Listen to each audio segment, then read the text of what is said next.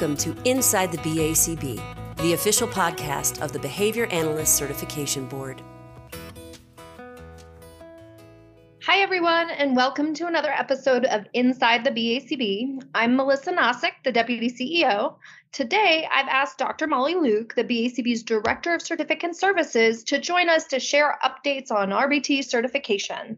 This episode is specifically for RBT supervisors, requirements coordinators out there, and organizations that employ RBTs, as well as individuals preparing to apply for RBT certification in the future. Welcome, Molly. Hey, everyone. Uh, so, we received a lot of really great feedback that the last RBT podcast was helpful. So, we're back for a second episode, and this time we have strategically structured the content of this episode to provide tips, resources, and additional helpful information from training through post certification activities. So, Melissa, will you kick us off by sharing one of our most recently published new resources for RBTs? Yep, I sure will. So, we recently published the RBT 40 hour training provider pass rate report. And the audience that we had in mind for this was employers that train RBTs and anybody that's pursuing their RBT certification.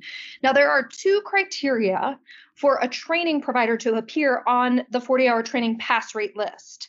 The first criteria is that the training provider has to have trained at least 50 first time testers in the year. And the training must also be available for anyone to purchase. So it has to be publicly available, and they must have trained 50 first time testers in the given year. Now, just to provide some more explanation about what the pass rate is, so the pass rate, for example, a pass rate of 50%, is the percentage of first time testers who pass on their first attempt. So if you look at it this way, a pass rate of 50% means that one out of every two test takers pass the examination on their first try. In other words, in a group of 10 new employees training to become RBTs, a 40 hour training program with a pass rate of 50% might mean that half of your new hires that take that training may need to take the examination more than one time to pass. Hmm. Yeah, that is really helpful guidance to consider because ideally the goal is to have a high quality training, right? Yeah, that's right. So, keeping in mind that the 40 hour training is an entry level training standard, an agency should really consider the pass rate of a provider and then consider supplementing it with additional training anywhere they see it necessary. And as a reminder, agencies that provide their own 40 hour training do not appear on this pass rate report because the training is only available to their individual employees and it's not available publicly. Molly, do you have anything else to add about that resource? Not really, but I do think it was really interesting that there are several universities providing the 40 hour training to the public, meaning you wouldn't need to be a student at that university to take it. And most of those training programs had the highest pass rates last year. That was really interesting to see. So, hey, Molly, I think it's time for a behavior analysis history moment. Ooh, behavior analysis history moment. I like this edition. Yeah, so many of our listeners may already know that one of the earliest university training programs and one that was critical in the formation of applied behavior analysis was at the University of Kansas, which, by the way, had the highest RBT 40 hour training pass rate last year. I think this is going to be a great new annual resource to provide a metric for employers and potential RBTs. So, okay, we have talked about the resource for helping to select trainings. The application process is next, and we have plenty of tips to make that experience a good one. Right, yeah, we do. And I am happy to talk about this. The application process is actually pretty detailed in the RBT handbook in the applying to become an RBT section. But I'll go over the process briefly right now. So, what that looks like is um, the applicant first creates their account with their personal information, including a personal email address. Once they have met all the eligibility requirements, they will start an RBT application, which is a three step application. Mm-hmm. So, in the first section, the applicant will upload their 40 hour training certificate, initial competency assessment, and the transcript to show they have a high school degree or an equivalent and they will then identify their RBT supervisor or requirements coordinator. Once that section is complete, the supervisor requirements coordinator that they identified will be notified by email that they need to complete the second section in their own account. In that portion, the supervisor or requirements coordinator will attest to the fact that the applicant is at least 18 years old, passed a background check, and the supervisor or requirements coordinator is willing to provide ongoing supervision if they become certified. After they have completed their portion, the applicant will be notified by email that they can go back into their BACB account to agree to our processing agreement and pay that application fee. It was really helpful that you went over that process, Molly, because many of the organizations that I've spoken with have a lot of supervisors that don't go through this process with their RBTs. So they're not aware of that back and forth that happens. So I think it was really helpful to sort of describe that for those supervisors out there that don't really know what the process involves. Right, right. And I am realizing on a podcast you can't see me nodding my head, but yes, I agree. Hmm. So, yes, so once all of the application is completed, staff will review it. And another misunderstanding that we have heard from some applicants is that they think as soon as that application is submitted, they can take the exam. But our staff do review all the documents submitted to ensure that the applicant is meeting the requirements. So, submitting an application does not necessarily mean that the applicant is automatically qualified to take the exam. So, all that is to say is even if you're not an RBT, but you're employing or supervising RBTs, one thing I would recommend is reviewing this section of the handbook and ideally review it with all of your applicants, or you can make it part of your initial training to help them understand what they can expect when they apply. That's a really good point because my guess is that some people think that our system is what approves their documents, but there aren't checks and balances in our system. There are actual people looking at each and every application that comes in to make sure that requirements have been met. Thanks so much for that overview. As an interesting note, in many cases, a supervisor might not be involved in the process leading to certification. At larger agencies that we interact with, there are often many supervisors, and then there may be one requirements coordinator that shepherd the RBTs through the process of becoming certified. So, Molly is now going to share some tips for either the supervisor or the requirements coordinator, if there is one, that will help the applicant with this process to make it go smoothly.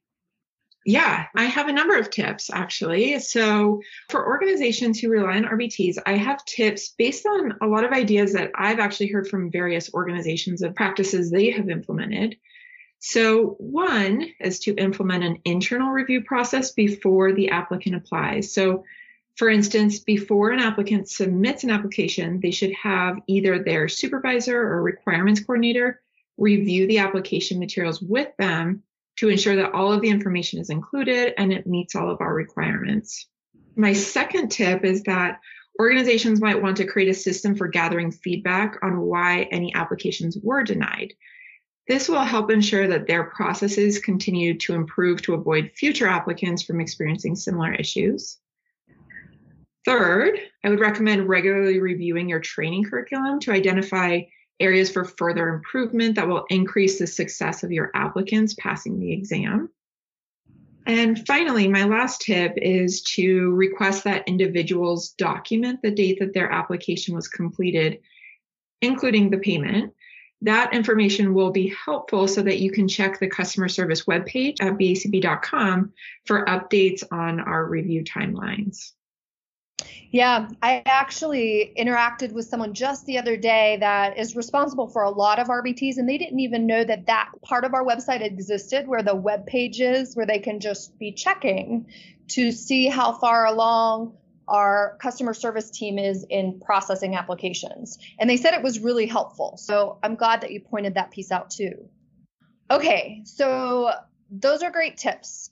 And after the application process is completed, that's where we are next. The next step is actually testing. So, just to provide an update on the examination experience for RBTs, we began offering remote testing in April of 2020, shortly after the pandemic closed a lot of the Pearson VUE testing centers all over the country and the world, actually. Since then, we've been monitoring the security of the remote examination so that we can continue to offer that test delivery method. Recently, we've taken some steps of beginning to restrict remote testing in areas where we see irregularities in the testing data. This step has been really important for us being able to continue to offer the RBT examination remotely in areas where we don't see anomalous data. So, if you do happen to be in a geographic region that has this restriction, the RBT candidate will be notified and they will still have the ability to test in person at a local Pearson VUE Center. They just won't be able to test via OnVUE.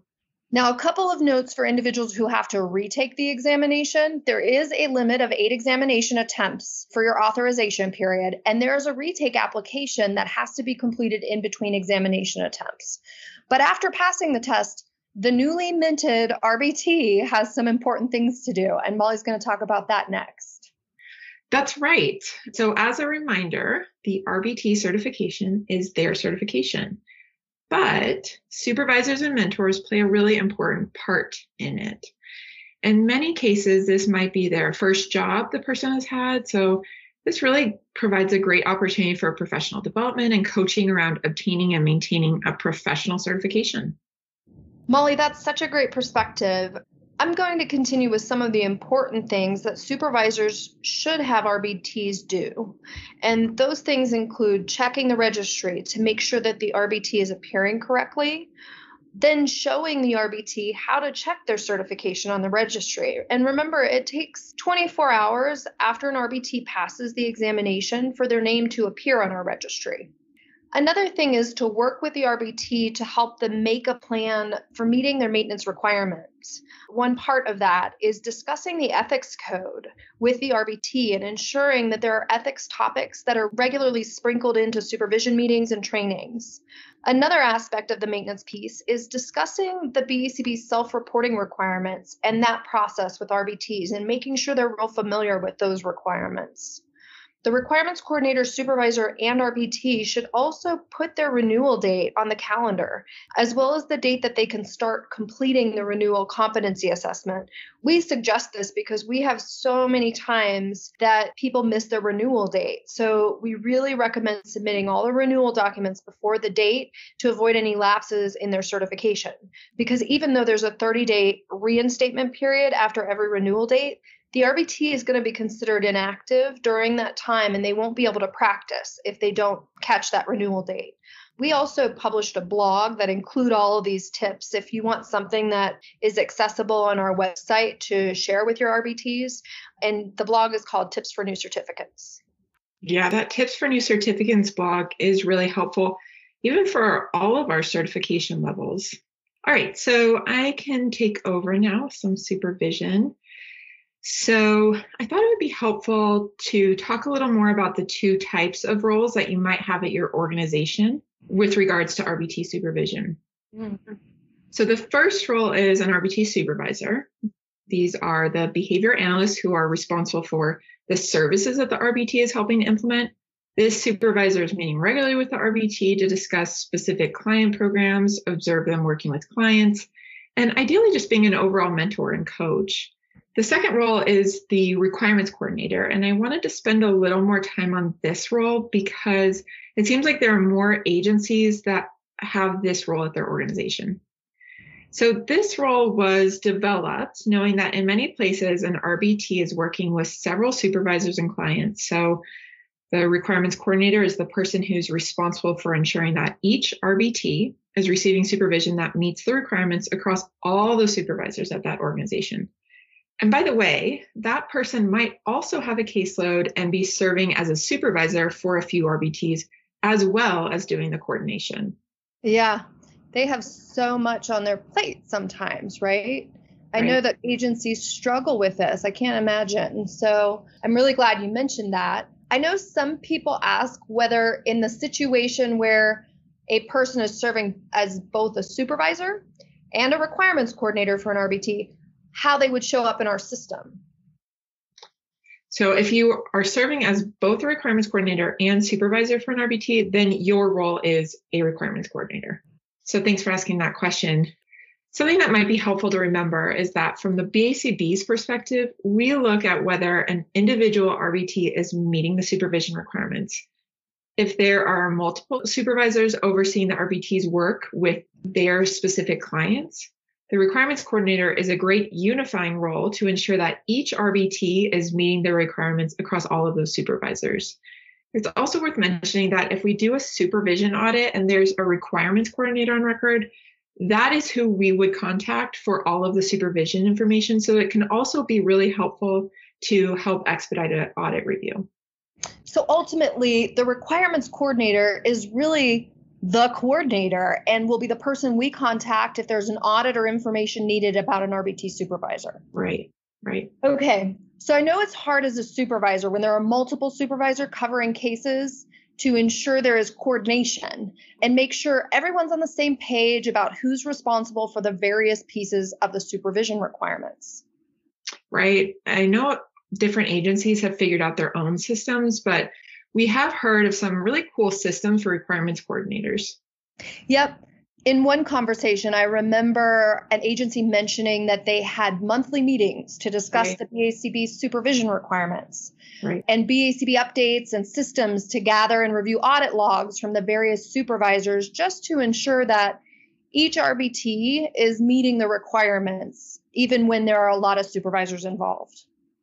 That's right. It's important to remember that doing the supervision directly with the client is important, but some supervision should be done outside of the direct client services. So, for instance, discussing professionalism or other professional development topics are also really important part of the supervision process too. So these meetings can also include encouraging and reminding the RBTs that they should know the requirements, helping them learn how to advocate for themselves and take an active role in their supervision. Well, we have just covered a lot of RBT tips and resources in a pretty short amount of time. For the listeners out there, if you heard anything new and want to find more information about it, links can be found in the show notes for this podcast. So thanks for listening, everyone, and take care. Thanks. Bye. Thank you for listening to Inside the BACB. Don't miss future episodes. Subscribe now.